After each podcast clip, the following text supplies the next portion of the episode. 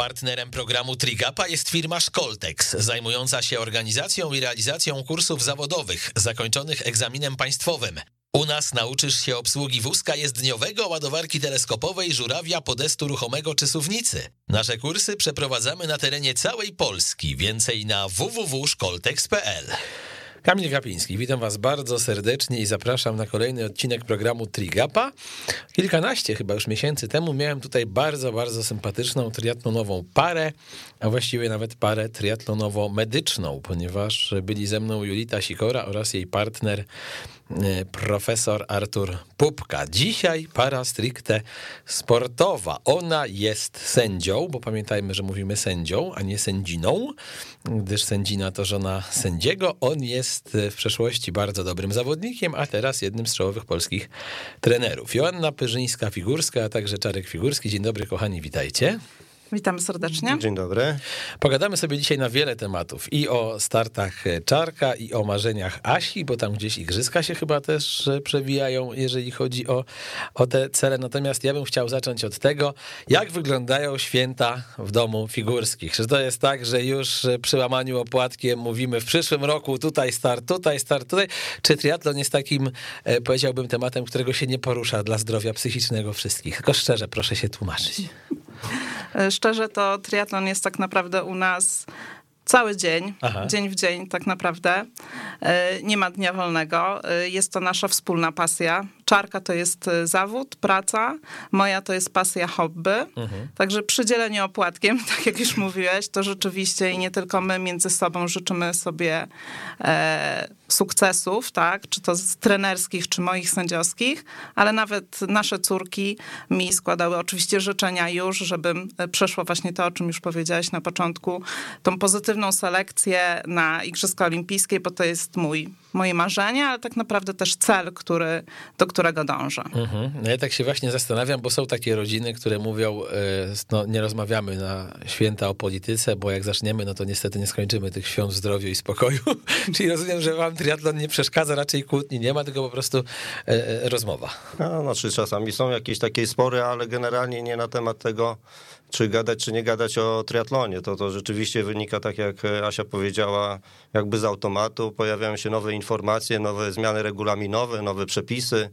No ty jesteś trenerem, który jest najczęściej na bieżąco, ty od razu może powiedzieć, jakie zmiany. Znaczy, no nie o wszystkim od razu wiem, bo ona musi to konsultować jeszcze i z dyrektorem sportowym Filipem i, i, i swoimi kolegami sędziami, ale rzeczywiście jakieś, jeżeli są jakieś zmiany w przepisach międzynarodowych, to rzeczywiście e, Aśka mnie tu jakoś tam e, trochę informuje. Natomiast mhm. czy one będą miały odzwierciedlenie w kraju, no to nie zawsze to tam jest konieczne, więc oni już tam sobie jakoś to ustalają. Mówiliście o waszych córkach, dziewczynach, które już są no, w miarę dorosłe, tak? Więc ciekaw jestem, czy ten bakcyl został na tyle zaszczepiony, że one coś trenują, startują, czy, czy zupełnie nie? A może jak nie triatlon, to samo pływanie, tak jak kiedyś Czarek, czy, czy raczej dziewczyny poszły w inną stronę? Powiedzcie, kochani. E, no mamy dwie córki. Natalia ma lat 19, już jest studentka biotechnologii na Politechnice Warszawskiej. To ambitny kierunek. Tak. E, trenowała do końca gimnazjum pływanie. Niestety kontuzja kolana wyeliminowała ją e, z dalszego trenowania i tutaj może nie poświęciła się tak, ale rzeczywiście oddała się nauce i jest to jej pasją. Druga córka Paula, lat 14, no tutaj rzeczywiście Paula pływa, jest w szkole mistrzostwa sportowego w pierwszej klasie liceum. No i ma rzeczywiście fajne osiągnięcia sportowe, pływackie. Mhm. Ale to ja tutaj dodam, bo wracałem dzisiaj z treningu i córkę młodszą wiozłem i ona się pytała, czy będzie mowa e, też o córkach, więc na pewno tutaj trzeba wymienić, bo ona startowała ostatnio w Mistrzostwach Polski e, w pływaniu i tam zdobyła cztery złote medale, co prawda nie indywidualne, ale Aha. wszystko finały, finały A. E, w tym chyba dwa złote chyba, tak, czy trzy złote, także ona tam się upominała. To rzeczywiście e, e, córka no, sprawdza się i stało się to jej pasją. Jeszcze rok czy dwa temu tak się nie działo, natomiast teraz pochłonięta jest pływaniem. A to jest tak, Czarek, że powiedziałbym, że wasze dzieciaki nie miały wyboru i były nie miały. skazane na... Nie, mia nie miały, tak rozumiem. Czyli trochę jak tenisi... Oj, ale jak tata, znaczy, jak tata tenisistów, że nam dawał rakietę do ręki ale to nie, nie w tym sensie, że myśmy narzucili, że muszą, okay. tak? Tak? Bo ja pracowałem w szkole sportowej, w szkole podstawowej i one jakby z automatu poszły do tej szkoły i tam się uczyły pływać, bo trochę w pewnym sensie było to dla nas e, wygodne, natomiast chcieliśmy, żeby one poprzez pływanie się rozwijały, ale nigdy nie było takiej presji, że one muszą, że myśmy mhm. tam z batem je goniły, gonili i może były jakieś formy zachęcenia, ale nigdy tak, że yy, na siłę. Ja to samo swoim albo zawodnikom... Sport, albo tata się do siebie nie odezwie przez nie, dwa tak- tygodnie. Tak, nie było tak, no ja tam swoim zawodnikom często też mówię, że z niewolnika nie będzie pracownika, jeżeli zawodnik nie jest przekonany do tego, co robi, to nic z tego nie będzie. I to samo, żeśmy chcieli, yy, żeby takie decyzje podejmowały nasze córki. I wydaje mi się, że to jest chyba najlepsza metoda. One teraz, jak czują, że to jest tak jak Natalii, starszej, pasją jest teraz nauka i zdobywanie wiedzy w tej dziedzinie, w, którą, w kierunku której poszła, tak Paula tutaj się odnajduje i to jest fajne. I my tutaj staraliśmy się dawać po prostu możliwości mhm. E, córkom. I, I tutaj to e, raczej ja, jako ja nie byłam nigdy sportowcem wyczynowym. E, zawsze sport był moją pasją, hobby i nie miałam żadnych, żadnych sukcesów, żadnych medali Mistrzostw Polski. I to ja zawsze bardziej chciałam, marzyłam o tym, żeby właśnie córki te laury zdobywały na, w sporcie, bo mhm. sport od najmłodszych lat u nas, u mnie w domu, w domu był. To właśnie Czarek, tak ja czasami go tak, żeby dziewczyny nie, nie słyszały, ja mówię, to może idź, weź, niech pobiegają trochę więcej, mocniej. Aha. A Czarek jako spełniony. Doświadczony już tak. w branży człowiek. tak, no to już tak nie, nie Znaczy, wiesz, no, ja mówiąc o tym, że nie miały wyjścia, to chyba miałem, miałem to na myśli, że u nas ten sport był po prostu cały czas mhm. obecny. Ale te w telewizji i ten to sport. Jest to... Słuchajcie, ja ostatnio robiłem wywiad z Natalią Czerwonką, czyli fantastyczną łyżwiarką szybką, medalistką olimpijską, ale też zaangażowaną trochę w triatlon poprzez znajomość z Emkonem. Y, ona ma taką swoją fundację, Akademię imienia y, Natalii Czerwonki. Chciałaby, żeby wychowała kiedyś medalistę olimpijskiego i powiedziała taką rzecz, jeżeli chodzi o sporcie, o sport. Uważam, że dzieciaki często boją się mówić o swoich marzeniach i pragnieniach. Mam nadzieję, że dzięki mnie bardziej się otworzą. Jeżeli osiągnę ten efekt, to będzie moim dużym sukcesem, dającym podobną satysfakcję co olimpijski krążek. E, zarażamy pasją do sportu. To jest moje hasło. Wiem, że nie z każdego zrobię olimpijczyka, ale za to wielu mogę pomóc w ukształtowaniu charakterów. Wartości, jakie niesie za sobą sport, są ogromne i e, ułatwiają takim ludziom start w dorosłość. I to mi się wydaje, nie? Mhm. Chyba się zgodzicie, że jest ważne, że nawet jak nie będziecie mieć medalistów, medalistów olimpijskich, to będą to ludzie, którzy wejdą w to dorosłe życie dzięki mhm. sportowi trochę bardziej ogarnięci. No to mamy właśnie przykład naszej Natalii, mhm. która... Starszej. Y, starszej, tak. Y, która, y, ona od pierwszej klasy podstawówki, czyli od siódmego roku życia trenowała. Niejednokrotnie chodziła na szóstą na basen, więc po prostu ten reżim miała od, od małego i to jej na pewno pomaga teraz w nauce, w systematyczności, w tym, że sama po prostu e, wie, jeżeli chce do czegoś dążyć, też ma swoje cele, e, no po prostu je realizuje, tak? I, i ten sport wydaje nam się, że to była taka fajna e, podstawa do tego, żeby się tak rozwijać. To ja trochę będę przeskakiwał i teraz opowiem wam, moi drodzy, historię miłosną. Mój brat trenował triatlon, a ja jeździłam z nim na zawody. Tam poznałam swojego męża Czarka. No to opowiedzcie, jak to było. Czy to była taka miłość od pierwszego wejrzenia, że zobaczyłaś młodego, szczupłego, teraz już może nie super młody, ale ciągle szczupły i wyfitowany, bo trenujący Czarek, czy, czy jakoś inaczej? To było takie, wiesz, właśnie pierdzielnięcie i love at the first sight, czy, czy to trochę czasu trwało? Kulisy. Nie, nie ma jasności w tej kwestii. to, to jak to jest, kto kogo poderwał, tak? Aha. To rzeczywiście było tak, że mój brat y, Wojtek y, trenował y, triatlon. Dzisiaj nawet z nim rozmawiałam i mówię, słuchaj, którym to pierwszy raz byliśmy na zawodach? E, w 91 byliśmy pierwszy raz na zawodach w suszu e, oglądać e, zawody. Mój brat później, następnym roku zaczął już rzeczywiście trenować. Czyli na tych pierwszych zawodach w suszu chyba, nie? Bo to w 90 było... chyba był pierwszy, 90 tak? Okay. 90, tak. On w 92 jak zaczął trenować, Aha. no i wtedy ja, to były inne czasy, nie było internetu, żeby w jakiś sposób spędzać wolny czas, no to z rodziną, z mamą, z ciocią, z wujkiem jeździliśmy po prostu po zawodach, e, kibicować mojemu bratu. A przy e, okazji patrzeć, ten, ten średniowy, ten, o, ten jest ładny, ten jest tak. I, I tak naprawdę ta, ta nasza znajomość zaczęła się w 96 roku, także kilka lat Aha. później. No ja to byłam wtedy, no już miałam wtedy 21 lat. No było o wiele mniej zawodników, tak? Mhm. Wszystkich się znało. E, no Czarek to już miał te 30 lat. Bo Uz, uzna, tak. Uznany sportowiec. Uznany, tak. tak, uznany sportowiec, przystojny, z Warszawy. Ja no. pochodzę z Torunia, Aha. więc tak nigdy na niego w ten sposób nie patrzyłam. Po prostu kibicowałam mu, no jako był jednym z najlepszych i w sumie tak się znaliśmy. No i było tak, to też taka, zawsze śmiesznie e, opowiadamy. E, wtedy jeszcze były e, kamery, na VHS się zgrywało Aha. filmy. Ja miałam kamerę, kręciłam mojego brata i kiedyś na zawodach Czarek, no ale może byś mnie trochę też pokręciła, może byś mi później Podryw nagrała. na kamerę VHS, to dobre. Też, nie tylko. I później jeszcze kolega nasz z Torunia robił profesjonalne zdjęcia. Wtedy to nie było komórek, nie, nie było tego typu y, urządzeń. urządzeń, tak. Y, I kolega robił właśnie czarek, zamówił o niego zdjęcia. No i wtedy na koniec sezonu, pamiętam, w, w Chodzieży się pyta Czarek, czy może e, przyjedzie i odebrać te zdjęcia, tą fany, kasetę. Fany. No. no i tak przyjechał z tej tak Warszawy tak do Torunia. No, i tak nie wiem, czy tak do końca akurat w tym kierunku, to no, możemy tu dyskutować jeszcze długo, pewnie byśmy nie rozwiązali problemu, bo my przez 20 lat nie możemy tego e, rozwiązać. Wydaje mi się, że nie, ale zgódźmy się teraz na taką wersję i że to, znaczy tak było też. Jak, jak Jest to romantyczna mówię. wersja. Natomiast tak. Wychodzisz na romantyka, dobrze, mężczyźni nie muszą... Nie no, nie powiem, że mi się nie podobała, no, podobała mi się. No. To jest dobra wersja i e, słuchajcie, tak ja dzisiaj tak będę skakał, bo, bo nie chcę tak chronologicznie opowiadać, natomiast e, na pewno musimy wiedzieć, że Czarek to człowiek, który zdobył 10 razy medale Mistrzostw Polski w latach 90-2002, wystartował w 120 zawodach na różnych dystansach. Mm, jak ty się czułeś w latach 90 jako sportowiec? Bo mi wielu tutaj ludzi, choćby Staszek Zajfert opowiadał e, niedawno, że jak e, ubierałeś spodnie i buty biegowe tam w latach 80., 90., no to trochę patrzyli na siebie, jakbyś się teraz pomalował farbą i krzyczał i biegał, że koniec świata nadejdzie, nie? To tak, to tak wtedy się nabiegasz, no, patrz, teraz faktycznie tak było, czy przesada? Znaczy, teraz nawet jakbyś tak się przebrał, to pewnie też wiele osób by nie reagowało, bo teraz wszystko jest możliwe, tak? Bo tutaj to prawda, się przebierają to, to ludzie, tak, to jest inna sprawa, ale rzeczywiście jak ja wychodziłem tam u siebie na, na osiedlu na Bielanach e, na trening biegowy, już nie mówię o innych treningach, znaczy rowerowym przede wszystkim, Aha.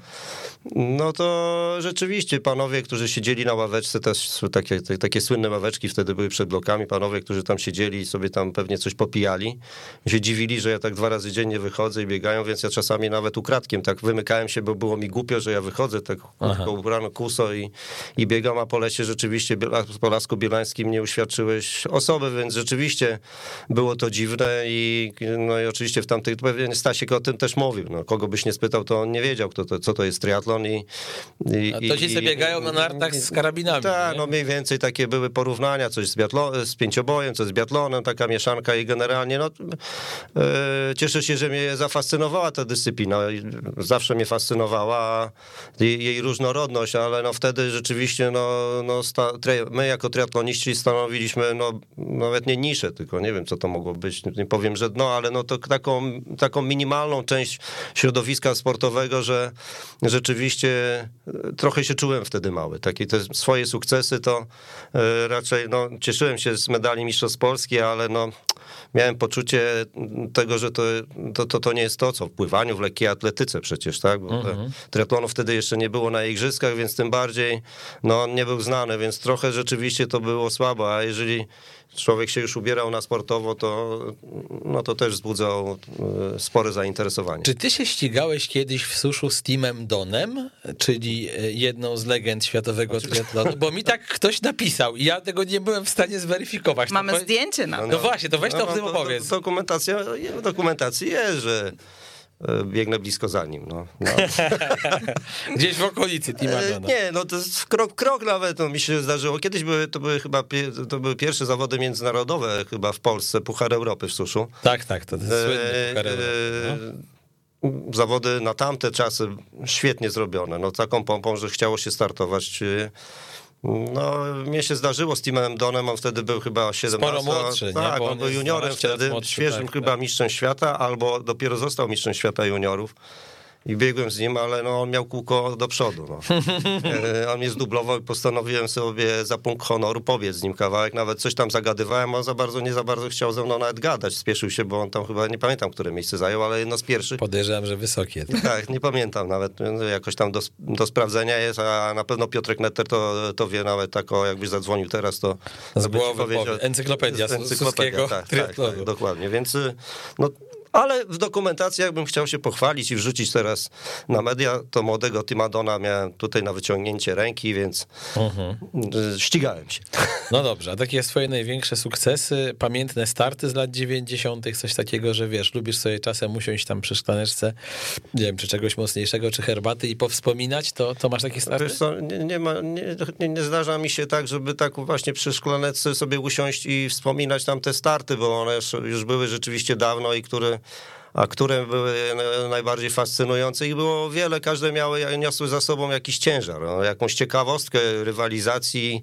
I jak często swoim zawodnikom opowiadam albo roz, rozmawiam z kimś, no to przywołuję różne, w zależności od, e, od sytuacji. No, były starty, które mnie bardzo dużo kosztowały, ale były takie, które mi sprawiały bardzo dużo radości. Był jednym z takich bardziej chyba e, znaczących, ja już kiedyś o tym mówiłem, Mistrzostwa Polski chyba w Poznaniu na Malcie i no byłem jednym z faworytów, ale tam było e, paru takich e, zawodników, którzy liczyli się w Polsce i mieli chrapkę na złoty medal, w tym mm. Grzesiek Zgliczyński, nieżyjący Darek Konrad, nie wiem czy Bogdan Głuszkowski wtedy startował już, ale, ale było jeszcze paru takich zawodników, który, którzy byli, byli trudni do ogrania i i satysfakcję mi to w, ty, w, tych zawodach sprawiło to, że na chyba dziesiątym, dziesiątym, bo to olimpijka była, ale na ósmym kilometrze chyba właśnie Grześka dogoniłem, biegnąc tam chyba z czwartego czy piątego miejsca.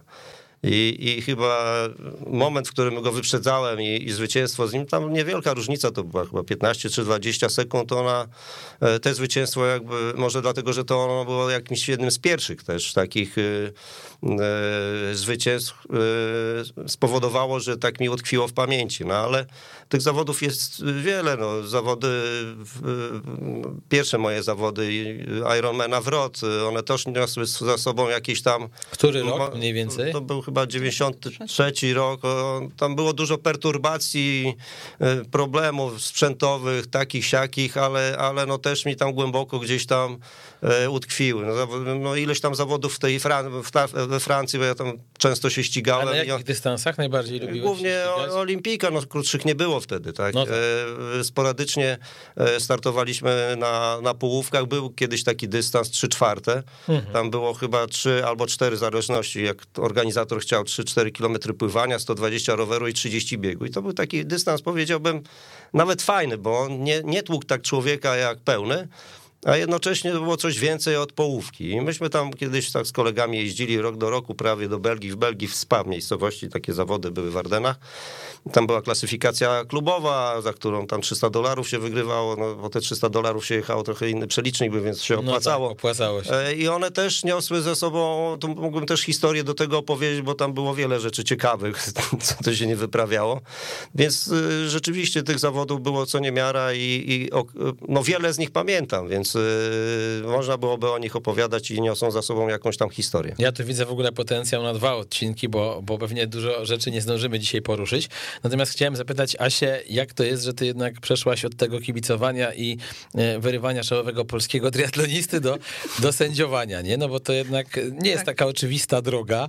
Jednak większość kobiet albo się e, zatrzymuje na tym, że dopinguje starego, albo mówią, stary, uspokój się z tym sportem, bo zaniedbujesz dzieci i zaraz będzie rozwód albo żółta kartka, albo ewentualnie się same wkręcają i też startują. No a o tym, żeby ktoś został sędzią, to nie słyszałem, więc opowiedz tę drogę, powiedz.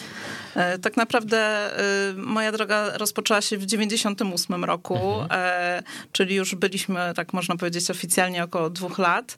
E, I akurat był organizowany kurs w Górznie, e, też w swego czasu stolicy polskiego triatlonu, gdzie często były rozgrywane Mistrzostwa Polski. I tam był kurs i ja po prostu estou uh, poszłam na ten kurs, e, z tym, że tak naprawdę wtedy, e, ja w 99 roku skończyłam studia, przeniosłam się do Warszawy, więc nowa praca, e, później po kilku latach dzieci i, i tak naprawdę miałam przerwę 10 lat i około 12-11 lat temu odnowiłam swoje uprawnienia, mhm. bo już miałam dzieci odchowane, dzieci odchowane praca, no i co, i mam tylko w domu, że tak powiem, siedzieć, więc więc, y, a zawsze jednak mnie chyba ciągnęło do tego y, sędziowania, bo to blisko sportu. Y, I ja zawsze, zawsze chciałam coś robić ze sportem. Akurat pracuję w banku, więc troszeczkę w, w innej zupełnie dziedzinie, a to była taka realizacja mojej pasji. No i tu się mocniej wkręciłam. Mam cały czas wspaniałego mentora y, Jurka Augustyniaka, dzięki któremu tak naprawdę tu, gdzie teraz jestem, to, to jest też jego zasługa, bo, bo zawsze w mocno we mnie wierzył, y, wspierał y, i dzięki niemu podnosiłam swoje... I tutaj bym no, wszedł mhm. ci słowo, bo trzeba tutaj wam wyjaśnić pewną rzecz, że to podnoszenie kwalifikacji, to może Asia mówi za skromnie, ale tak, w 2016 została przewodniczącą Kolegium Sędziów Polskiego Związku Triatlonu. Mm, przeszła kurs w tym samym roku na sędziego międzynarodowego. E, mówiła, że jest z tego dumna, bo jako pierwsza osoba w Polsce zdobyła te uprawnienia i od pięciu lat sędziuje również zawody za granicą. Czyli to też nie jest tak, że poprzestałaś na tym, że sobie tam gdzieś e, e, prowadzisz jako jeden z sędziów triatlon 600 kilometrów od Warszawy pod granicą, nie wiem, rosyjską, tylko, tylko no, takie poważne zawody prowadzisz. E, tak, to też to tak przyszło z czasem, e, no bo w Polsce tak e, właśnie zaczęłam podnosić te, te swoje kwalifikacje, bo też u nas w Polsce mamy trzy, trzy klasy sędziowskie i no i później w pewnym momencie zobaczyłam, że kurde, może warto coś więcej, tak? Tak jak zawodnicy, którzy, którzy trenują, chcą jednak zdobywać większe doświadczenia, poznawać inne, inne miejsca, inne zawody, E, no to tak samo ja pomyślałam, a może przyszedł czas na zagranicę, bo zawsze mi się bardzo podobało, jak widziałam w telewizji e, zawody zagraniczne, sędziów. Mówię, kurczę, też bym tak chciała. Mi też tak? się podobało. W Tokiu, jak wskoczyła połowa zawodników, a, a połowa nie mogła, bo zostali zablokowani. tak, Fantastyczne to, to, to, było. Tak, to, to no, niestety, niestety człowiek, tak jak w większości różnych e, niefajnych rzeczach e, jest ten Aha. E, ból, że, że człowiek zawini. Takie rzeczy się zdarzają Aha. wszędzie, nawet na takich mm, zawodach, gdzie ja wiem ze swojego podwórka i z kolorowych rozmów, że rzeczywiście bo kilku moich kolegów było e, w Tokio. Przygotowywali się naprawdę do tych zawodów wiele miesięcy. Mieli e, meetingi, sędziowie mieli Aha. meetingi online przygotowujące do tej imprezy. Na miejscu mieli dwa razy na sucho, że tak powiem, przygotowania. No, a takie, takie faux zostało popełnione kilka rzeczy się na to złożyło, że, że takie, e, takie zdarzenie miało e, miejsce. E, także. Jak no, z katastrofą lotniczą, że no, musi dojść do paru niestety niefortunnych. Niefortunnych kilka różnych rzeczy miało na to wpływ, że to się za, za, tak zadziało. No dobrze, Asia, a jakie cechy, bo jak na przykład wiesz, ja mm, mogę ci powiedzieć, jakie cechy musi mieć dobry sędzia piłkarski. Musi wzbudzać respekt, musi umieć zawodnika, kiedy trzeba poklepać, a kiedy trzeba krzyknąć, jak wyjmie czerwoną kartkę, potrafić to uzasadnić, nie chować się, jak to się ładnie mówi, zarządzać meczem. Jest paru takich sędziów, jak choćby, nie wiem, Szymon Marciniak w Polsce, którzy to świetnie potrafią. Jakie cechy musi mieć dobry sędzia według ciebie triatlonu? Yy, spokój.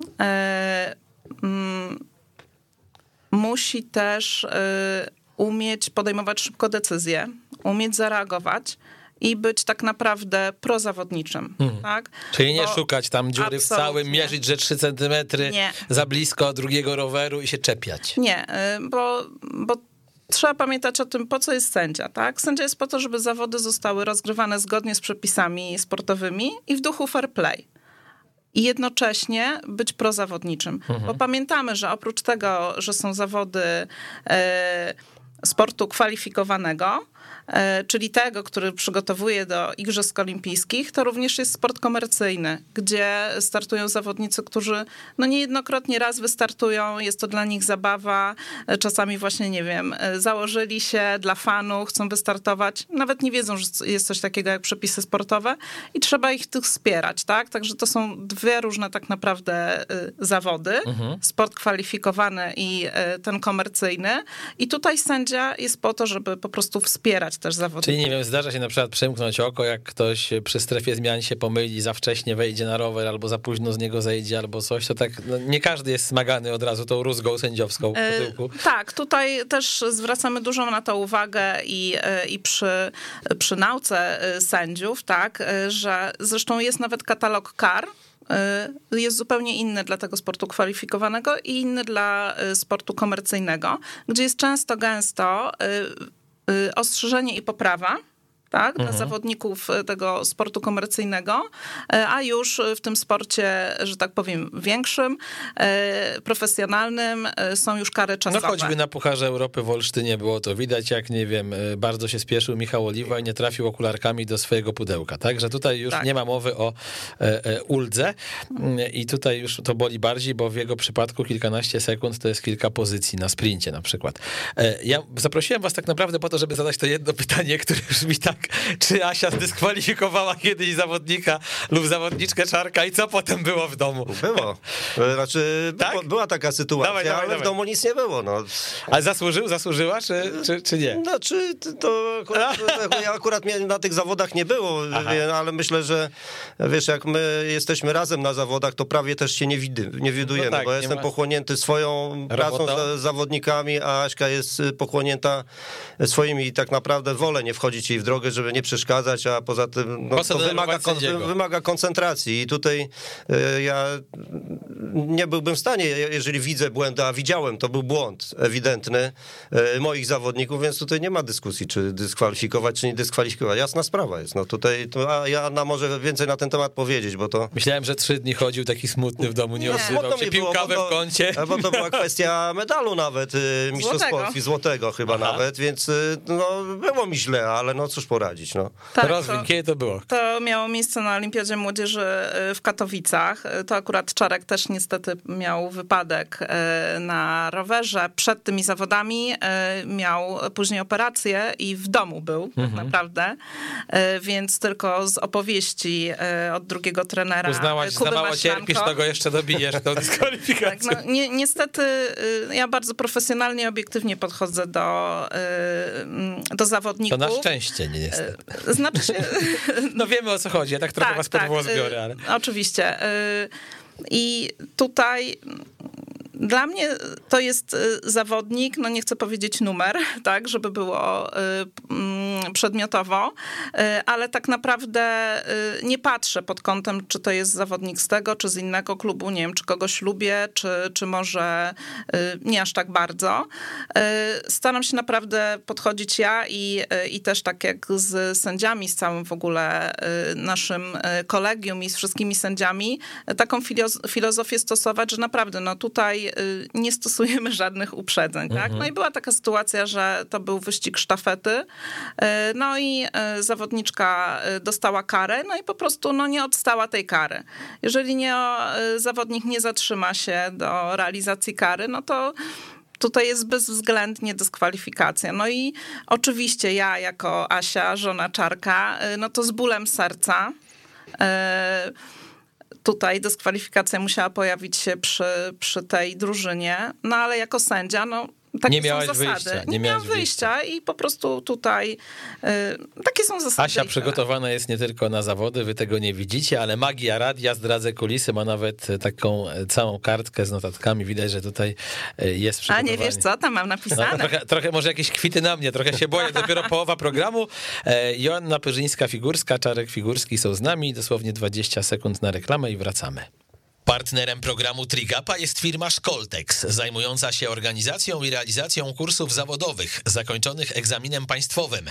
U nas nauczysz się obsługi wózka jezdniowego, ładowarki teleskopowej, żurawia, podestu ruchomego czy suwnicy. Nasze kursy przeprowadzamy na terenie całej Polski. Więcej na www.szkoltex.pl. Czołowa polska sędzia triatlonowa Joanna Perzyńska-Figurska, nasz czołowy trener Czarek Figurski. Tutaj kręcą głową, są skromni, nie zgadzają się, ale przecież tak jest.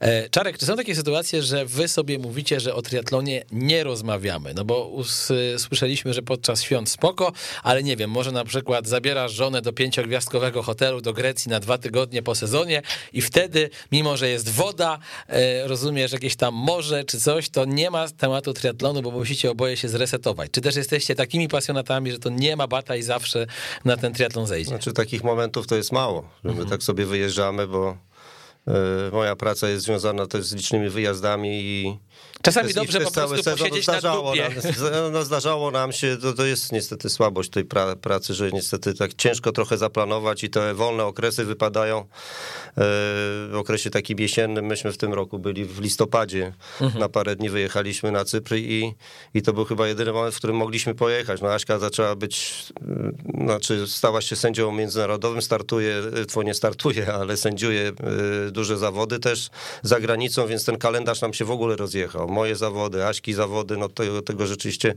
e, trochę mało jest rzeczywiście czasu dla nas, żeby tak ten tydzień gdzieś tam wyrobić. Natomiast e, chyba nie mamy czegoś takiego, żeby, żeby, żeby sobie mówić koniec z tym triatlonem. Nie, to tak jak żeśmy na początku mówili, to dotyczy świąt, ale każdego, e, każdego dnia, jeżeli coś się pojawia ciekawego, czy ja, czy, czy Aśka, no po prostu sobie o tym mówimy. To, to nie jest dyskusja nie wiadomo jak długa, a jakaś tam rozmowa i, i to nie jest jest tak, y, że, że jest zakaz mówienia nawet podczas wczasów, tak? Mhm. Gdyby one tam były, albo urlopu jakiegoś, kiedy wyjedziemy.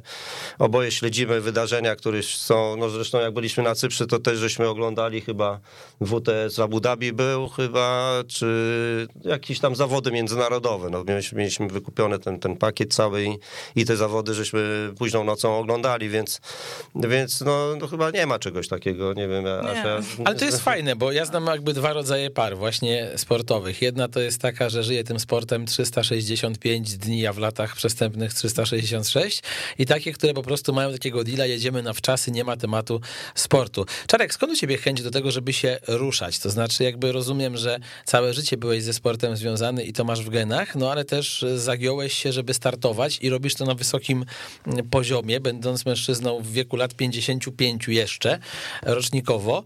E, no nie każdemu by się chciało, wiesz co mi chodzi, że często jest tak, że zawodowy sportowiec, potem jak przechodzi na emeryturę, to szczególnie widzę po piłkarzach, siatkarzach i tak dalej, to jest plus 15, szczególnie w tych pierwszych dwóch, trzech latach, e, bo cały czas to zapotrzebowanie kaloryczne jest duże, a już się tyle nie spala. Potem wracam do sportu, ale to jest takie bardziej truchtanie i cokolwiek, żeby nie zdziadzieć, nie? No. A jednak między cokolwiek, żeby nie zdziadzieć, a treningiem triatlonowym, no to jest duża różnica. No, no pytanie brzmi, dlaczego chce się ruszać? Chodzi tak, o, o, tak o, o, dzisiejsze czasy, nie tak, że tak, przedziałe tak, tak, całego swojego życia. Tak, że no, że wiem, żeby na przykład powalczyć o kwalifikacje na Hawajach, no to już trzeba się ruszać przez duże R, no.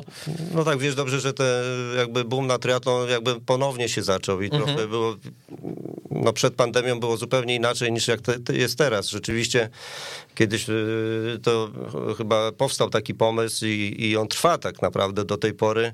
E, mojego startu na Hawajach spowodowany był e, naszą rozmową też o triatlonie, bo mhm. Joanna chyba oglądała jakieś tam informacje i wyszło, czy, czy to było po zawodach na Hawajach. Nie pamiętam okoliczności, ale zarzuciła temat, dlaczego ty nie chcesz wystartować? Czy jakoś tak było, nie chcesz wystartować na Hawajach? Nie, nie powiedziałam, zabierz mnie na Hawaja. Jakoś tak. No właśnie, o, i to jest dobra taktyka.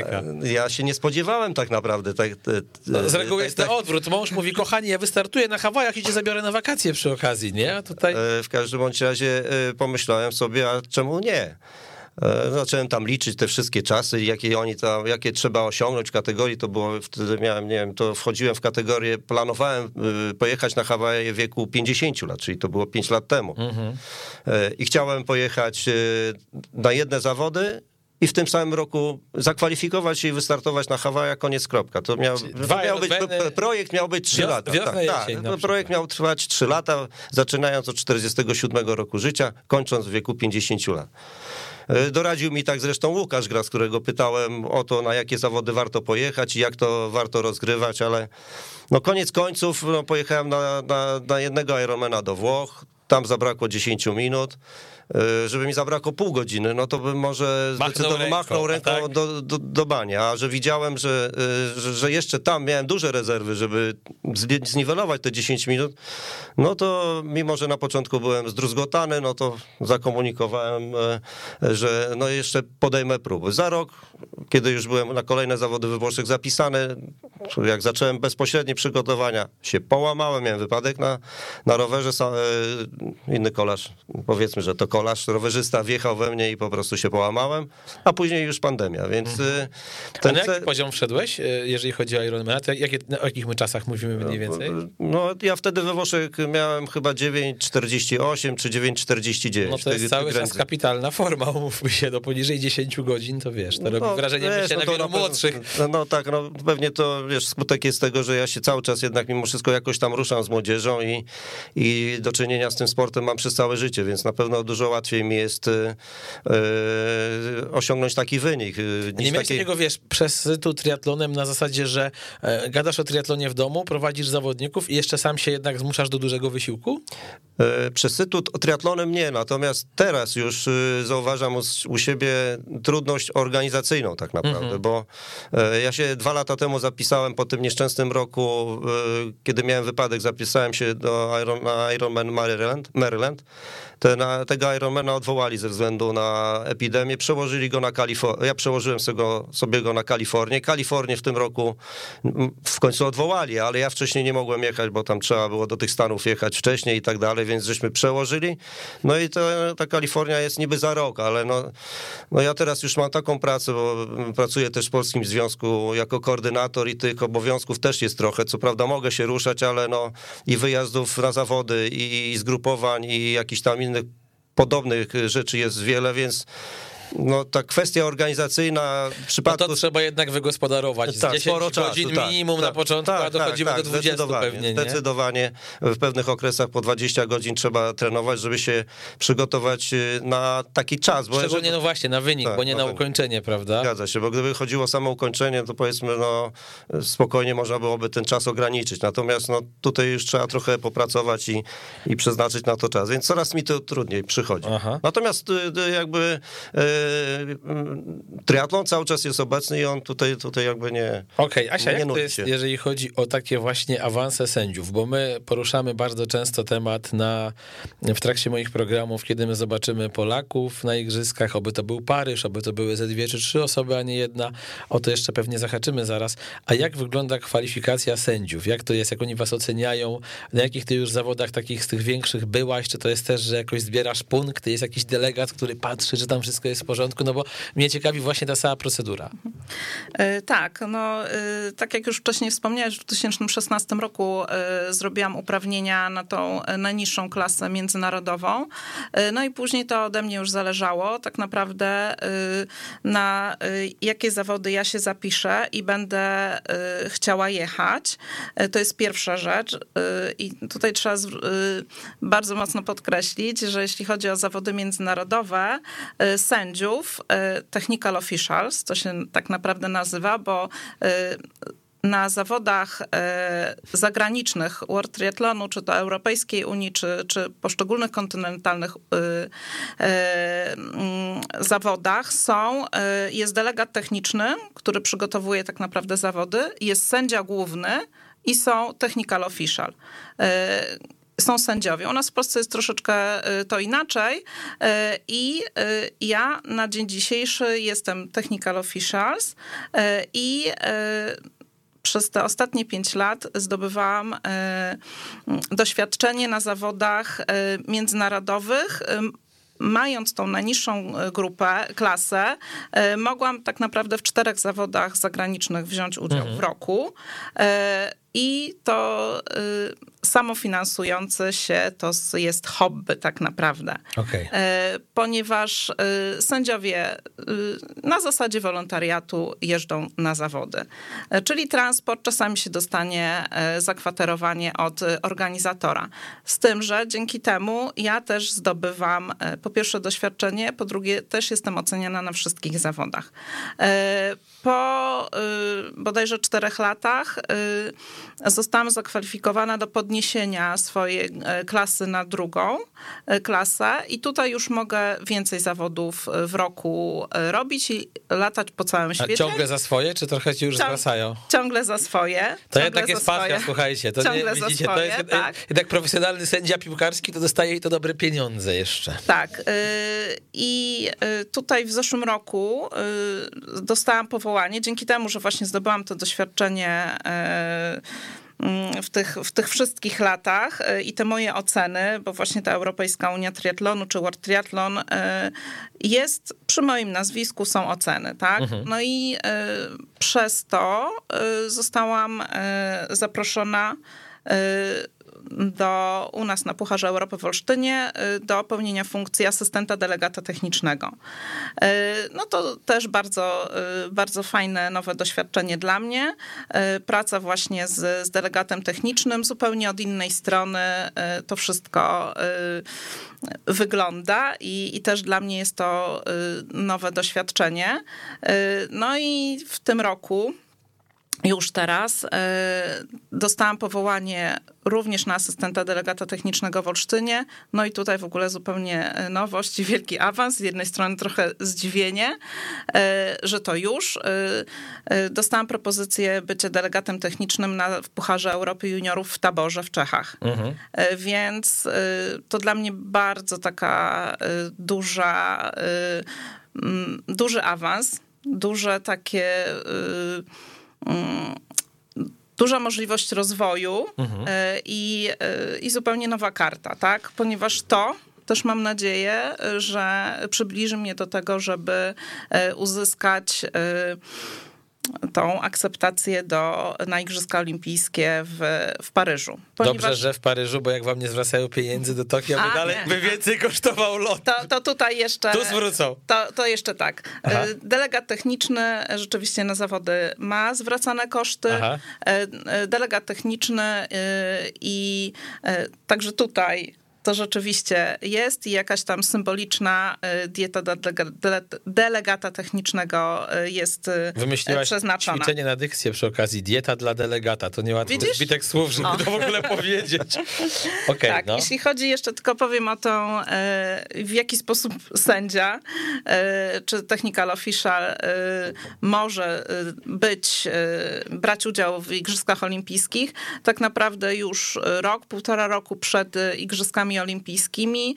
E, World Triathlon zwraca się do narodowych federacji o to, żeby, przynajmniej powiem tak jak było na e, przykładzie e, Tokio, Myślę, że to się teraz nie zmieni przed Paryżem, że właśnie na półtora roku przed y, jest informacja do Narodowej Federacji, aby zgłosiła y, kandydatów, dwie kobiety, dwóch mężczyzn, minimum level 2 mhm. Y, i później to jest te wszystkie zgłoszenia z Narodowych Federacji. U nas w Polsce, no to do Europejskiej Unii Triatlonu, z tych wszystkich kilkunastu, kilkudziesięciu państw, gdzie się tak naprawdę maksymalnie po cztery osoby zgłoszą i tutaj rzeczywiście parytet jest, e, e, jest zapewniony i stosowany, tak? No i później Europejska Unia Triatlonu z tych wszystkich zgłoszeń po weryfikacji i ocen oni do tego lejka wrzucają, odrzucają, no i później World Triathlon e, kwalifikuje. Także to też... Ja e, myślę, że bardzo by twoje szanse wzrosły, jakbyś zrobiła prawo jazdy też na Łódź. To wtedy mogłabyś powiedzieć, że umiesz je obsługiwać i nie będzie takiej sytuacji jak w Tokio. Tak. A ilu sędziów może być? Znaczy, będzie na takim starcie na igrzyskach? No, na igrzyskach olimpijskich to jest około 40-60, bo tutaj jest sędziowie, asystenci, także to jest rzeczywiście dużo, że pamiętajmy, że z całego świata. Mhm.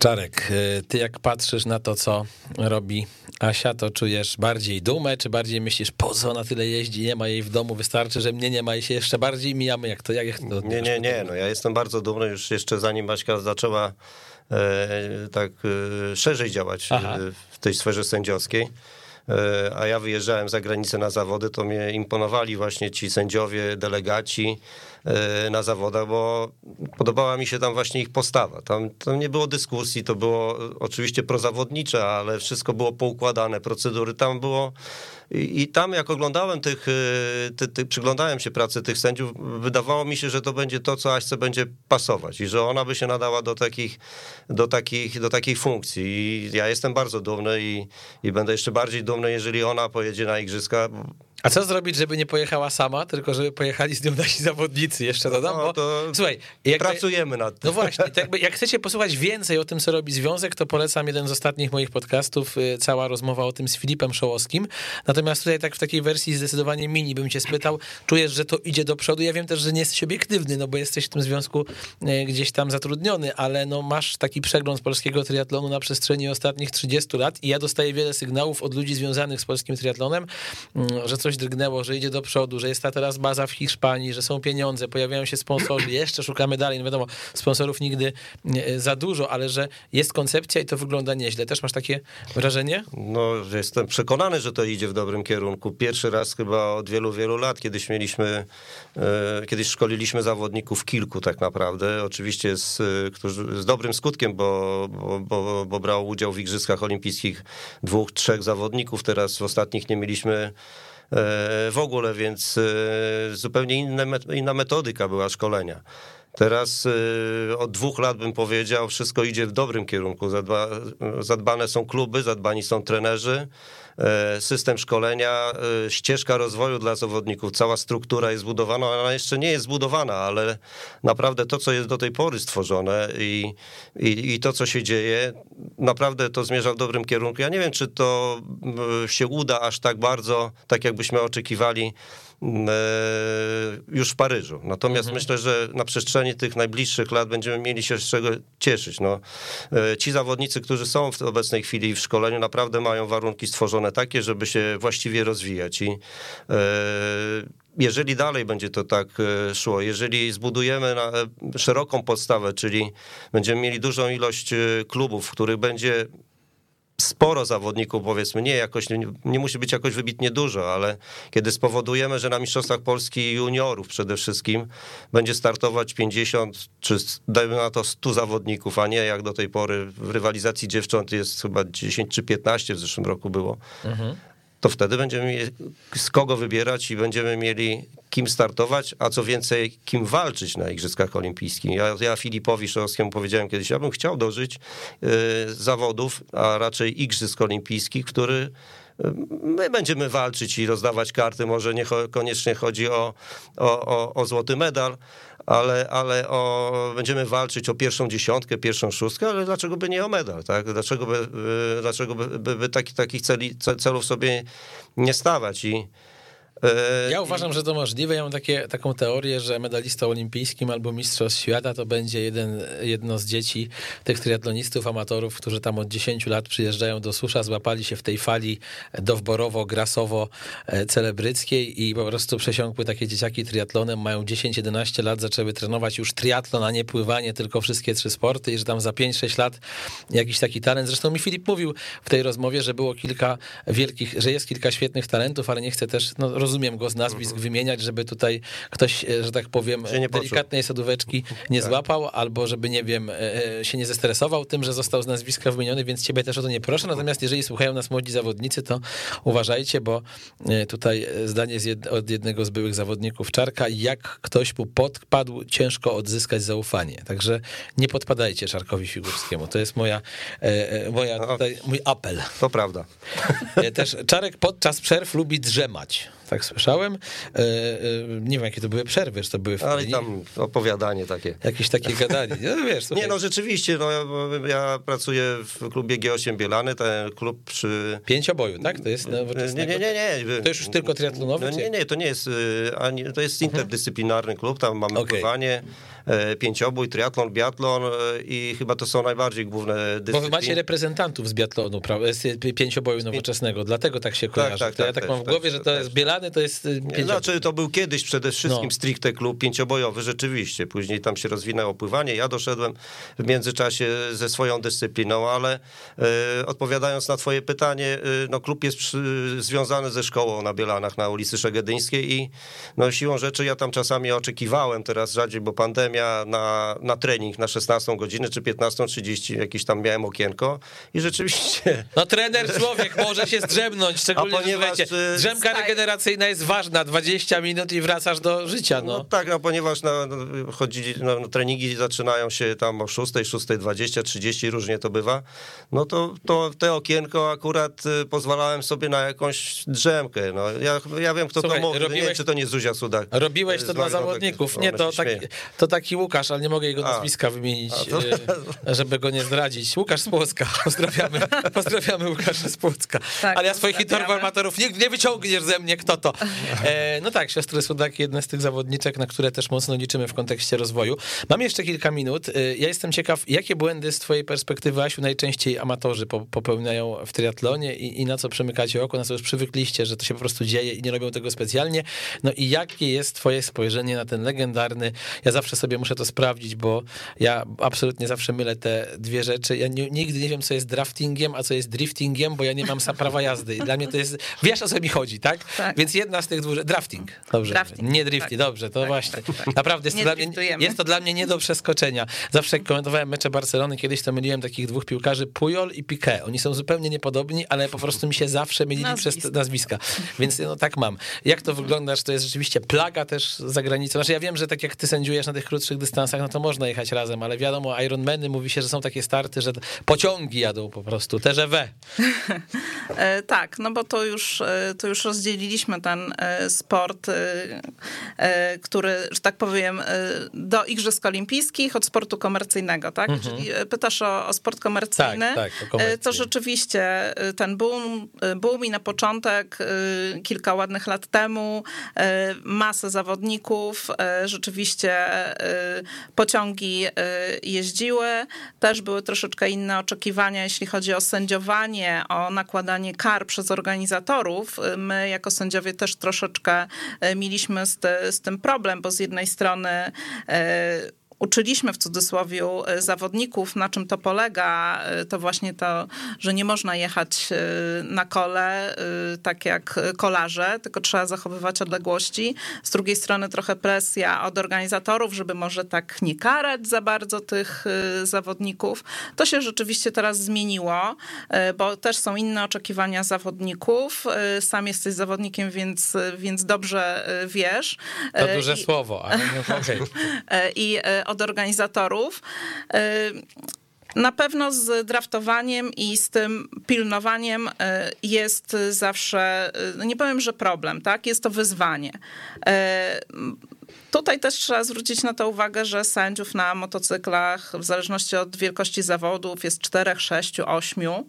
Nie upilnujesz każdego, nie ma Nie upilnujesz każdego. E, zawsze mnie później troszeczkę tak e, z przymrużeniem oka podchodzę do, e, do rozmów. Oczywiście bardzo lubię rozmawiać z zawodnikami i troszeczkę inną perspektywę przekazywać, bo jeżeli są pewnego rodzaju zarzuty, że a, sędziowie nie upilnowali. No ale okej, okay. czy sędziowie są od tego, żeby pilnować? Tak samo jak policjanci, tak?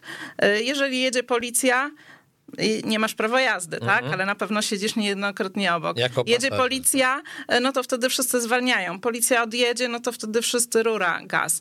To tak samo jest analogicznie na zawodach triatlonowych. Jeżeli jest motocyklista, jest sędzia na motocyklu, to wszyscy pięknie jadą. Sędzia tylko odjedzie, no to od razu już. Ale to jest też kwestia, jest moim zdaniem, takiej przyzwoitości. Ja Ale bym się oczywiście. po prostu źle psychicznie czuł, gdybym komuś siedział na kole i jechał z nim e, mu na dupie. No, ja miałem taką satysfakcję, że jak zrobiłem tego swojego swojego jedynego, jak na razie, Ironmana w Marborku, to tam faktycznie było 200 osób. Ja w ogóle nie widziałem nikogo przede mną i nikogo za mną. Takie były o tam 7.30 rano rozrzuty i mogę powiedzieć z pełną e, dawką przekonania, że przyjechałem sam 180 kilometrów, nikt mi nawet przez sekundę nie pomagał. No. Właśnie to chciałam zwrócić na to uwagę, że to tak naprawdę zawodnicy nie oszukują sędziów, organizatora, tylko siebie. E, I e, tak naprawdę dużo teraz zawodników zwraca na to uwagę Niejednokrotnie też jesteśmy świadkami, że rozmawiają, dyskutują właśnie do tych osób, które nie przestrzegają tego przepisu, że po prostu, żeby odpuścili no bo tak naprawdę oni sami siebie oszukują, tak? Mhm. My jako sędziowie, oczywiście jeżeli to widać nagminne jest, no to oczywiście podjeżdżamy, pokazujemy niebieską kartkę i jest kara za drafting, tak? I, to, to są największe takie przewinienia. Bo jeśli chodzi o w boksie, y, no to tutaj jesteśmy proaktywni, y, zwracamy uwagę, żeby właśnie zawodnik y, zabrał ze sobą numer na, na część A zdarzało się na przykład, że ktoś był tak zaoferowany, że w kasku ruszył i ciężko go było w ogóle złapać tam krzyście. Hej człowieku, tak. się zorientował po kilometrze, że bieg... Zda, zdarzało się oczywiście, że, że są zaoferowani zawodnicy, wybiegają z kaskiem na trasę biegową. Zdarzało się też nieraz, że zawodnik założył kask tył do przodu. E, tak, i, e, i oh, hello, musisz się zatrzymać, żeby jeszcze przed wyjazdem właśnie na, e, na część kolarską, żeby po prostu właściwie dla bezpieczeństwa założył ten kask. Ale rzeczywiście jest bardzo duża adrenalina i, i zawodnicy. Sam to wiem, że czasami wyłącza robią. się myślenie, bo chcesz zrobić wszystko jak najszybciej i nie masz tych automatyzmów, bo też umówmy się, mało kto trenuje zmiany w T1 i w T2 z amatorów. No, może ci najszybsi tak, żeby zyskać kolejne sekundy, ale tacy, takie szaraczki jak ja, no to raczej nie bardzo i w związku z tym, no czasami po prostu ci y, y, głowa odmawia posłuszeństwa, jeszcze do tego dochodzi zmęczenie, stres, a coś najdziwniejszego, co cię spotkało ze strony zawodnika, takiego, co możesz wspominać do dziś? Znaczy, nie, no to najbardziej takie właśnie to z tym y, kask tył do przodu, to rzeczywiście... Czy nie zorientował w ogóle, że coś jest nie tak? W ogóle. Jeszcze jakby był opływowy, to by mógł, tak, wiesz, jak taki, jak taki tak dziób, jak taki dziób wystawać. A, a to nie jest nic dziwnego z tym kaskiem, bo ja kiedyś, lata temu co prawda, jak mhm. startowałem, mhm. też założyłem podwrotnie. Przejechałem całe zawody i się dziwiłem, co ten kask mi tak tutaj e, na, na głowę zjeżdża i później szczaiłem na zdjęciu dopiero, nie wiem, czy to nie Aśka nawet robiła zdjęcie, patrzę, a ja takiego tutaj taką kulę miałem No to jak się już zdarza takim zawodnikom, no to nie mam pytań, no. Więc rzeczywiście mózg od, odmawia tam trochę posłuszeństwa przy pośpiechu. Tak. Mhm. No to prawda. Y, powiedz mi, czy z twoich zawodników, no bo prowadziłeś y, sporo tych triatlonistów, masz jakiś taki swój prywatny ranking tych, y, którzy byli najlepsi, którzy najwięcej osiągnęli, z których jesteś najbardziej dumny? No mi Łukasz mówił Karaszczyński, że czuje, że zawdzięcza ci bardzo dużo i że ty byłeś taką osobą, która go do tego triatlonu wprowadzała, która pokazywała mu pierwsze też triatlonowe kroki, kiedy on przechodził tak naprawdę z biegania i się tego sportu uczył. Takim jego triatlonowym tatusiem byłeś, więc zakładam, że te medale Łukasza, te progresy Łukasza, już nawet mm, teraz nie z tobą, ale generalnie muszą ci dawać dużą satysfakcję. E, poza nim też inni, no i też o nim opowiedz, o tej waszej współpracy. Czy w ogóle wydaje mi się, że Łukasz, zresztą chyba sam o tym mówił, że gdyby on ten triatlon wcześniej odkrył, w wieku tam 18 czy 17 lat, to no myślę, że by był większym triatlonistą niż jest teraz. Zdecydowanie on miał ogromny potencjał moim zdaniem. E, no, te późne rozpoczęcie treningu pływackiego no, niestety spowodowało, że z tym pływaniem niewiele nie, nie, nie, da, nie, nie, nie, nie, ma, nie da rady już zrobić. Natomiast jeżeli chodzi o o, o, potencjał biegowy, jaki miał, y, uzyskując go podczas treningu biegowego, szykując się w lekkiej atletyce jeszcze, a później na rowerze, no miał ogromny, więc wydaje mi się, że jeżeli by może nie zdał egzaminu w przypadku wyścigów takich z draftem, mhm. to w tych wyścigach średnich i, i, i nawet dystansie długim wydaje mi się, że tu miał ogromny potencjał. No wiadomo, że teraz już Łukasz jest troszkę starszy i trochę ciężej mu niektóre, niektóre swoje osiągi wyrównać albo je poprawiać nawet trochę, będzie trochę ciężej a natomiast no, miał ogromny potencjał i a, a, a często ja jego pokazywałem swoim zawodnikom młodym jako osobę zdeterminowaną i która jest tak poukładana, że warto z takiej osoby brać przykład. On miał wszystko mhm. dopięte e, na ostatni guzik, jego nie straszyła pogoda. Jak miał plan e, treningowy rozpisany, to on go realizował w takiej czy innej formie. Oczywiście dopytał, czy on musi cały rower, jak miał rozpisany tam 120 czy 140 kilometrów w zimę jakoś, w okresie zimowym, czy on może go jakoś rozbić na trenażer i, i, i na dwór, żeśmy wspólnie e, próbowali rozwiązać jakoś tę ten, spra ten sprawę i, i, znaleźć jakiś dobry środek, więc e, naprawdę był świetnym zawodnikiem, jeżeli chodzi o prowadzenie, bo E, tutaj nic, do, nic dodać, nic ująć. E. Mhm.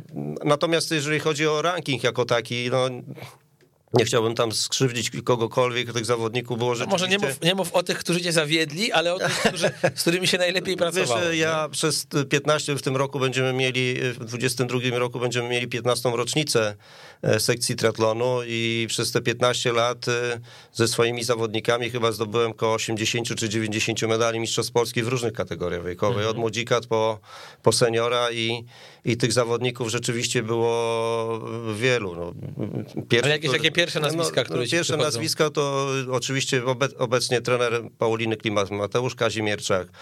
E, pierwsza moja zawodniczka Agnieszka Cieślak, jej teraz tutaj jakby w środowisku nie ma, ale jeszcze niedawno była e, siostry Sudak, Kamilda Mętka, E, zawodnik, który jakiś czas temu współpracował ze mną. To są te chyba najbardziej główne e, nazwiska. Magda Mielnik świętej pamięci, hmm. też wielokrotna medalistka Mistrzostw Polski. No było tych zawodników, którzy zdobywali temat. Daniel Juszkowiec, może nie, może nie zawodnik, który gra pierwszy skrzypce, ale to zawodnik, który od wieku juniora młodszego zdobywa co roku medale Mistrzostw Polski, więc trudno mi tutaj jednoznacznie tak pokazać. Hmm. Na pewno jeżeli chodzi o, o wyniki międzynarodowe, chyba chyba Kazika bym tutaj e, obok Łukasza, który też miał osiągnięcia międzynarodowe, bym powiedział, też e, e, wskazał jako zawodnika, który jakby najwyżej zaszedł, chociaż Magda Sudak w tej chwili też zaczyna w pewnym sensie go doganiać, a no, może nawet. Szkoda, szkoda tych kontuzji, prawda, które go zatrzymały, natomiast zakładam, że jak patrzysz, jak on się rozwija jako trener i co wyczynia z Pauliną Klimas, to, to jakaś satysfakcja chyba jest. Nie, no jest, no oczywiście, że jest. No jest był moim zawodnikiem i no, tak jak Mateusz chyba często tam wspominał też przynajmniej, tak mi tak mówił, że często ta, ta praca e, ze mną jakby skutkuje tutaj tym e, w jaki sposób pracuje z Pauliną. Oczywiście to nie jest kopia, bo to nie o to chodzi, tylko jakby sposób pracy może w Zawsze jakby to jakim jesteś trenerem, pomysł, tak, to tak. jest suma tych trenerów, których spotkałeś na swojej tak, drodze w jakiś dokład, sposób. Dokładnie, prawda? no ja też miałem trenera z lekkiej atletyki, który, na którym się wzorowałem, później przechodząc do triatlonu i no, często z niego jakieś wzorce też brałem, więc tutaj na pewno to pewnie ma miejsce.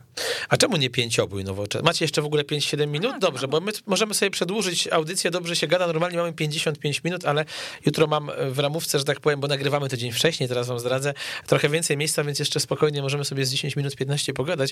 E, czemu w ogóle u ciebie e, to jest triatlon, a nie pływanie, z którego ty się gdzieś tam chyba wywodzisz i nie pięciobój nowoczesny, który, słuchajcie, dla mnie jest bardzo fajnym sportem. Ja miałem taką sytuację kiedyś w telewizji Sport Club, że mieliśmy prawa do pięcioboju i mój szef uznał, słuchaj, no nikt nie ma o tym zielonego pojęcia, ale oni tam pływa, pływają i biegają, a ty pływałeś i biegałeś, no to chłopie, to już jest prawie, prawie, prawie ten. I ja tak podszedłem do tego oczywiście spokojnie, ale potem jak zacząłem to robić, to ja się w to wkręciłem.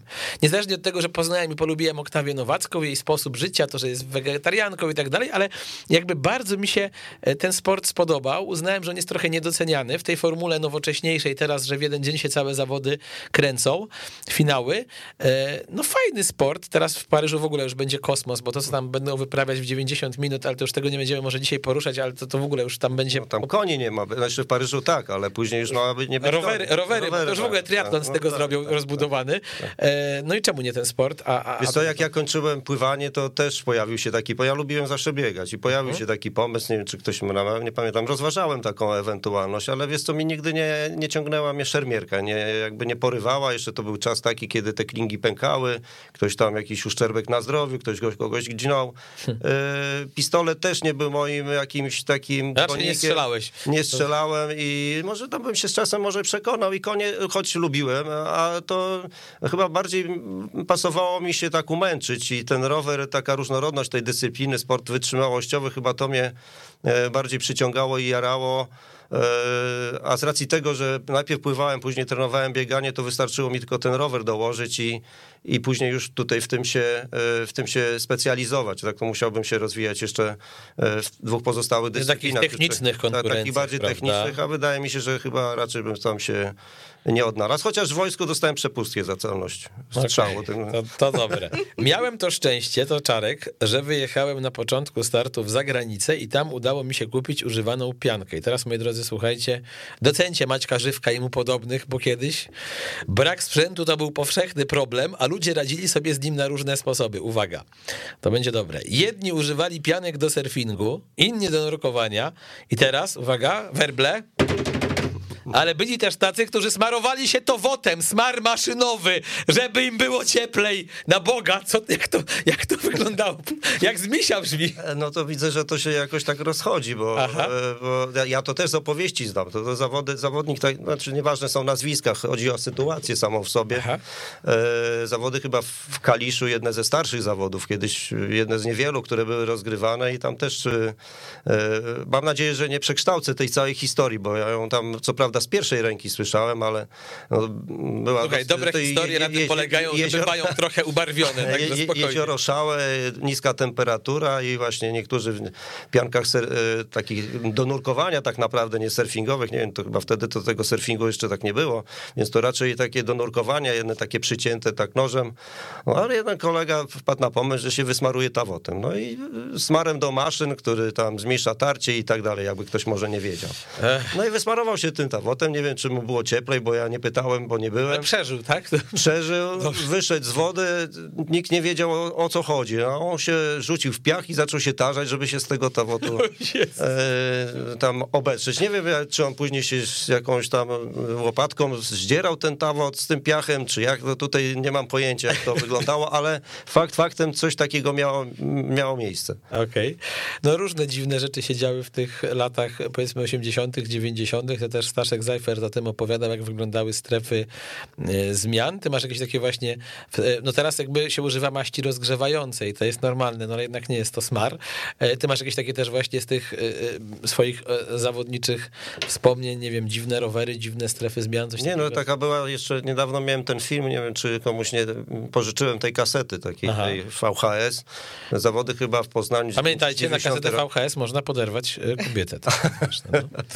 To był 90 rok, nie 96 wtedy jeszcze. Okay. E, zawody w Poznaniu, nie pamiętam jakie jezioro, gdzieś tam z boku. E, w każdym bądź razie e, jest taki widok tej strefy zmian. Ta strefa zmian wygląda tak mniej więcej, jak ktoś był sprytniejszy, to wziął, znalazł krzesło, te, na tym krześle, przy tym krześle oparł rower i tak w koło tego, tego, tego krzesła wszystko tak było mniej więcej na, narzucane. A a, a przy tym jakby tej, tej, tej linii wyznaczającej tej strefy kompletnie nie było, bo właśnie film to uwiecznił, jak to zawodnik kończył wyścig rowerowy i prosto tam z tym rowerem do, do tej strefy, jeszcze z takim kozłem balił prosto, więc, więc no, te strefy zmian wyglądały bardzo przaśnie, nie było, nie było tam numeracji, nie było stojaków, nie było koszyków na, e, na ciuchy, wszystko tak jak sobie ktoś tam na ręczniku porozkładał, tak miało, no, zupełnie to inaczej wyglądało po wyścigu rowerowym, trzeba było tam czasami rzeczywiście tych butów e, na bieg szukać i, i rzeczywiście no to, to, to jak teraz to wygląda w tej chwili, czy w Suszu, czy w Gdyni, czy w wielu innych miastach, czy w Poznaniu, czy, czy, czy, czy w Bydgoszczy, no, no no to się ma nijak bym powiedział do tego, co było, co było kiedyś, nie mówiąc o skali ilości osób startujących. No też niesamowicie się ogląda te filmiki, przecież SUSZ dysponuje właśnie kasetami VHS z tych pierwszych zawodów. Pamiętam, że jak mieliśmy e, imprezę w zeszłym roku z okazji 30-lecia i gdzieś tam chłopaki mi wysyłali e, te filmy, no to nieprawdopodobne historie. Te zdjęcia, tu jakieś wybory mis, idą dziewczyny wyfryzowane, tu obok jacyś goście wybiegają wąsaci z wody, no po prostu teraz to wygląda komicznie, ale ale to było niesamowite. Tak, ja, y, ja pamiętam to też no, końcówka lat 90., y, zawody w Górznie. Y, strefa zmian jeszcze na dole nad jeziorem, jak była przygotowana, to była przygotowana chyba na około 60 miejsc, mhm. 60 zawodników, a tu nagle koło 100 przyjechało. No to wszyscy byli w szoku. Jezu, jak dużo zawodników, gdzie my ich tutaj postawimy? Trzeba rozciągnąć strefę, strefę zmian. Także rzeczywiście to była zupełnie zupełnie inna liczba y, zawodników. Y, te, te pierwsze zawody, no to było, y, jak ja zaczęłam właśnie tam 94, 5, 6 rok jeździć, no to było około 30, 40, 50 i tak zawsze jak wspominamy zawody w kamionkach pod Toruniem, zawody totalnie ogórkowe i, i na tych zawodach potrafili przyjechać sami najlepsi zawodnicy zawodnicy, mhm. właśnie Boguś Guszkowski, Grzesiek Sondel, Czarek, Piotrek jeszcze Roman, Romak Pustułka i nawet takie ogórkowe zawody to były takie małe mistrzostwa Polski, bo tych zawodów było niewiele. I z takich właśnie zawodów, które były totalnie organizowane przez TKKF w Toruniu, nagle najlepsi zawodnicy przyjeżdżali i się rzeczywiście ścigali.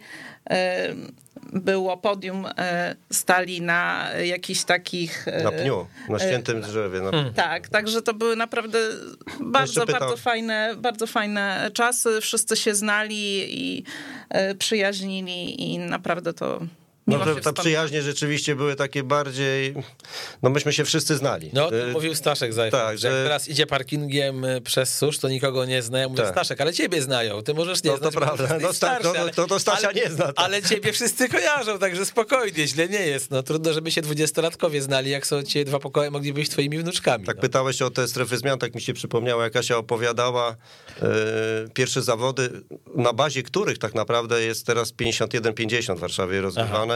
Ja tam startowałem, e, to był chyba 89 rok, jakoś coś koło tego, czy 88 może. I tam była strefa zmian mniej więcej właśnie taka, że e, tam startowało wtedy chyba ze 40 osób, może 50 też, ale były to jakieś to i to, nawet nie to i to, tylko takie budki, w których no ja na pewno wtedy wszedłem do tego, wziąłem swoje ubranko, wszedłem do tej budki, tam się przebrałem w strój kolarski i dopiero wsiadłem, nie wiem jak to się tam znalazło.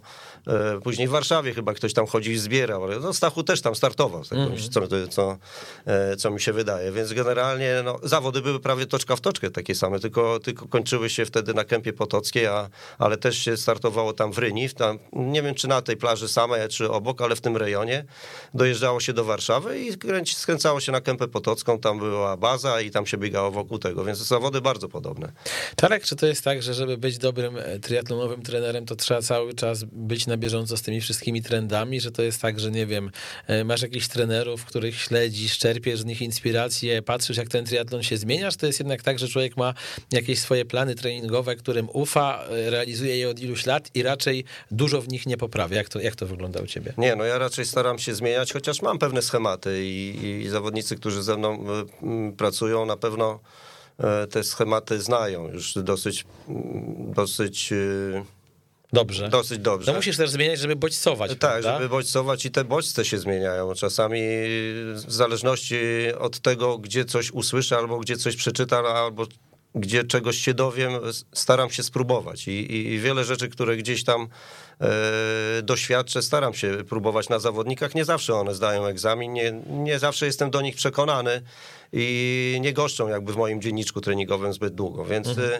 ale staram się, no to, nie, nie powiem ci tutaj, yy, czy mam takiego idola jakiegoś, na którym się kieruję i tylko on i wyłącznie on. Wydaje mi się z biegiem czasu, jak tak na wszystko patrzę, to chyba prostota zadań i, i nie, nie wikłanie się w jakieś szczegóły powoduje najlepszy najlepszą progresję, co nie oznacza, że na najwyższym poziomie trzeba bagatelizować szczegóły i tutaj mhm. właśnie na najwyższym poziomie już trzeba bardziej o to zadbać. Natomiast przy, w tym początkowym okresie, no wydaje mi się, że prostota jest naj, naj, najlepszym, najlepszym sposobem i, i, szkolenie w ten sposób zawodników. Natomiast no, szkół jest wiele, no, bo jest i hiszpańska, jest teraz popularna norweska, jest brytyjska, no, y, mieszanki tego wszystkiego i tak jak spojrzysz na zawodników całego świata, no okazuje się, że każda nacja ma swój okres. Są, byli Brytyjczycy, teraz jest mniej Brytyjczyków, jest, są Norwegowie w pewnym zakresie, ale moim zdaniem od pewnego dystansu.